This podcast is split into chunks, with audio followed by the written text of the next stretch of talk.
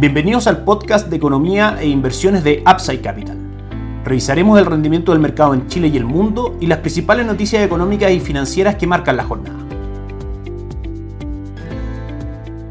Muy buenos días, ¿cómo están ustedes? Lunes 4 de abril de 2022, soy Ramiro Galeano, les doy la bienvenida a otra edición más de mercados en Upside Capital. Sin lugar a duda, la noticia más importante que conocimos durante el fin de semana fue que cuatro encuestas dan por ganadora a la opción rechazo a la nueva constitución respecto al plebiscito de salida que tendremos de carácter obligatorio para aprobar o no la actual propuesta constitucional en la que trabaja la Convención Constituyente. Es primera vez que esto ocurre, la encuesta Pulso Ciudadano, Feedback, Estudio Público y CADEM marcan que la opción rechazo sería la ganadora frente a la opción apruebo. Si bien la tendencia venía desde hace bastante tiempo, los últimos a lo menos tres meses, mostrando en general un decaimiento en la aprobación de la Convención Constituyente, un decaimiento también en la opción apruebo y fortaleza en la opción rechazo, es primera vez que se manifiesta tan tangiblemente, si se quiere, que la diferencia es bastante marcada. ¿Por qué analizamos esta noticia en este podcast? Porque sin lugar a duda la incertidumbre política ha sido una variable que ha marcado el valor de los activos durante los últimos tres años en Chile. Y por supuesto que según ha ido avanzando el proyecto constitucional que trabaja la Convención Constituyente actualmente, el mercado desconfía y no la acomoda cómo está quedando este nuevo proyecto desde el punto de vista de que en general no se está valorando ni haciendo énfasis en la capacidad que tenga esta nueva Carta Constitucional de asegurar la libre competencia, la libertad de emprendimiento, la libertad económica y una serie de variables más. En general, el comportamiento de la economía, la libertad económica y un ambiente para generar crecimiento de largo plazo no ha sido una variable importante dentro del debate de lo que la convención lleva funcionando. De manera que, por supuesto, que dado los tremendos resultados que ha tenido la economía local los últimos 30 años con la constitución que actualmente nos rige, por supuesto que el mercado va a favorecer el valor de los activos locales, va a fortalecer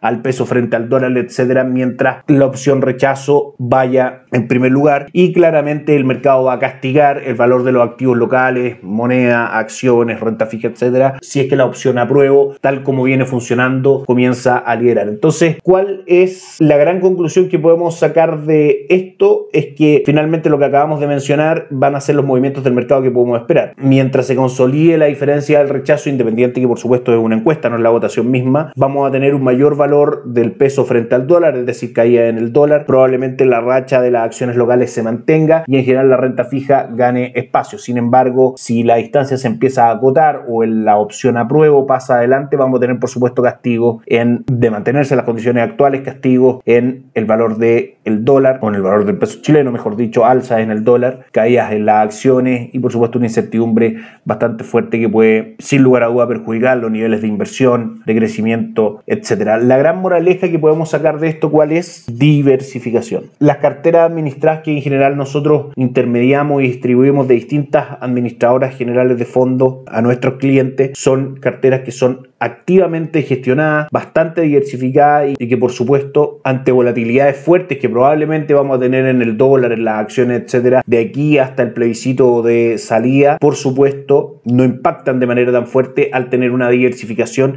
en distintos activos de distintos orígenes y mercados dentro del portafolio de inversión. Pasamos a revisar el mercado local que el día viernes tuvo un buen día, 0.84% subió el IPSA cerrando en 4.978 puntos. El cobre cayó un 0.87% y el dólar tuvo una apertura en 783,50 y una caída hasta 782, precio que marcó en su cierre. Les recordamos que en Upside Capital somos asesores independientes de inversión para personas y empresas que invierten en el mercado financiero tanto local como global. No administramos capital con instrumentos propios ni recibimos el dinero de los clientes, hacemos asesoría objetiva y sin sesgo, buscamos la mejor alternativa de inversión para cada uno de ellos y los hallamos llevando sus inversiones a alguna de las administradoras de fondos asociadas con Upside Capital, como la Red Vial y Tau Principal, entre otros. Luego mantenemos una constante comunicación con nuestros clientes, realizando supervisión y seguimiento a su estrategia de inversión y a sus operaciones a través de nuestro equipo de atención a inversionistas. Bienvenidos a una asesoría objetiva sin sesgo y con una mirada global. Bienvenidos a Upside Capital. Suscríbete a nuestras redes sociales, el link en YouTube, Instagram y Spotify. Visítanos en www.upsidecap.cl, déjanos tus datos y te contactaremos para conversar Pasamos al mercado extranjero. El día viernes,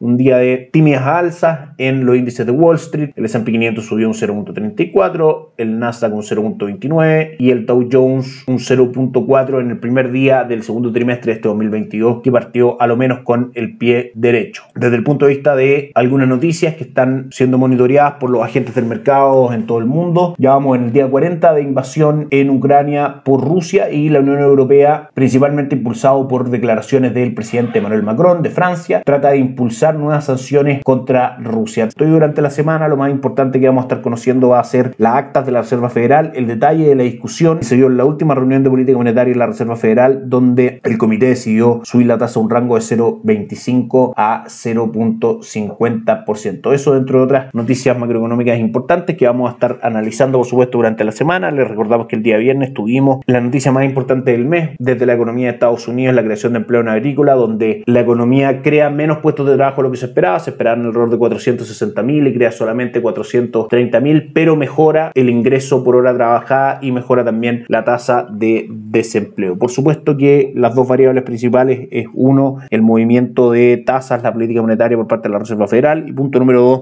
aunque ya va perdiendo terreno, lo que ocurra con la guerra entre Rusia y Ucrania. Pasamos a revisar el mercado. Cae el IPSA el día de hoy un 0.22% en 4.967 puntos. Sukimich B cae un 0.9%, Banco Santander un 0.87% y Falabella un 0.46% dentro de las principales caídas. Y la más ganadora del día a esta hora es dentro de las más transadas, y Corp, que sube un 1.20%, y CAP, que sube un 1.20% también. Nos vamos al dólar peso, que hasta ahora marca 778,35, cayendo respecto al precio de cierre del día viernes e incorporando en sus precios probablemente esta noticia de la encuesta respecto a la convención constituyente que conversábamos al principio de este podcast. Los movimientos claramente seguirán dependiendo de, en términos externos, lo que ocurra con la Reserva Federal y su tasa política monetaria y el precio del cobre e internamente lo que ocurra con principalmente la Convención Constituyente, la reforma tributaria impulsada por el nuevo gobierno y también la discusión de un posible quinto retiro de los fondos de pensiones, que en realidad es el cuarto porque se han aprobado solamente tres. Petróleo WTI 102,7, petróleo Brent 107,50, ambos con un alza cerca del 3% el día de hoy. El oro cotiza en 1938 y el cobre sube también fuerte hoy día un 2.37%, marcando 4,8 y eso claramente impulsa el dólar a la baja en Chile. Vamos entonces a los mercados, Asia con las bolsas en China cerradas por festividad. Pasamos directamente a Europa. El DAX alemán sube un 0.61%, el Eurostock 600 arriba un 0.89 y por último Estados Unidos ya con cotizaciones, el Nasdaq sube con fuerza un 1.39%, el S&P arriba un 0.47% y el Dow Jones un 0.05% también positivo, pero un poco más retrasado por el alza que estamos viendo en el precio del petróleo. Que estén muy bien, que tengan una excelente semana, nos encontramos mañana. Chao, chao. Gracias por escuchar el podcast de Economía e Inversiones de Upside Capital. Te invitamos a visitar nuestro sitio web www.upsidecap.cl y contactarnos para brindarte una asesoría objetiva, sin sesgo y con una mirada global para tus inversiones.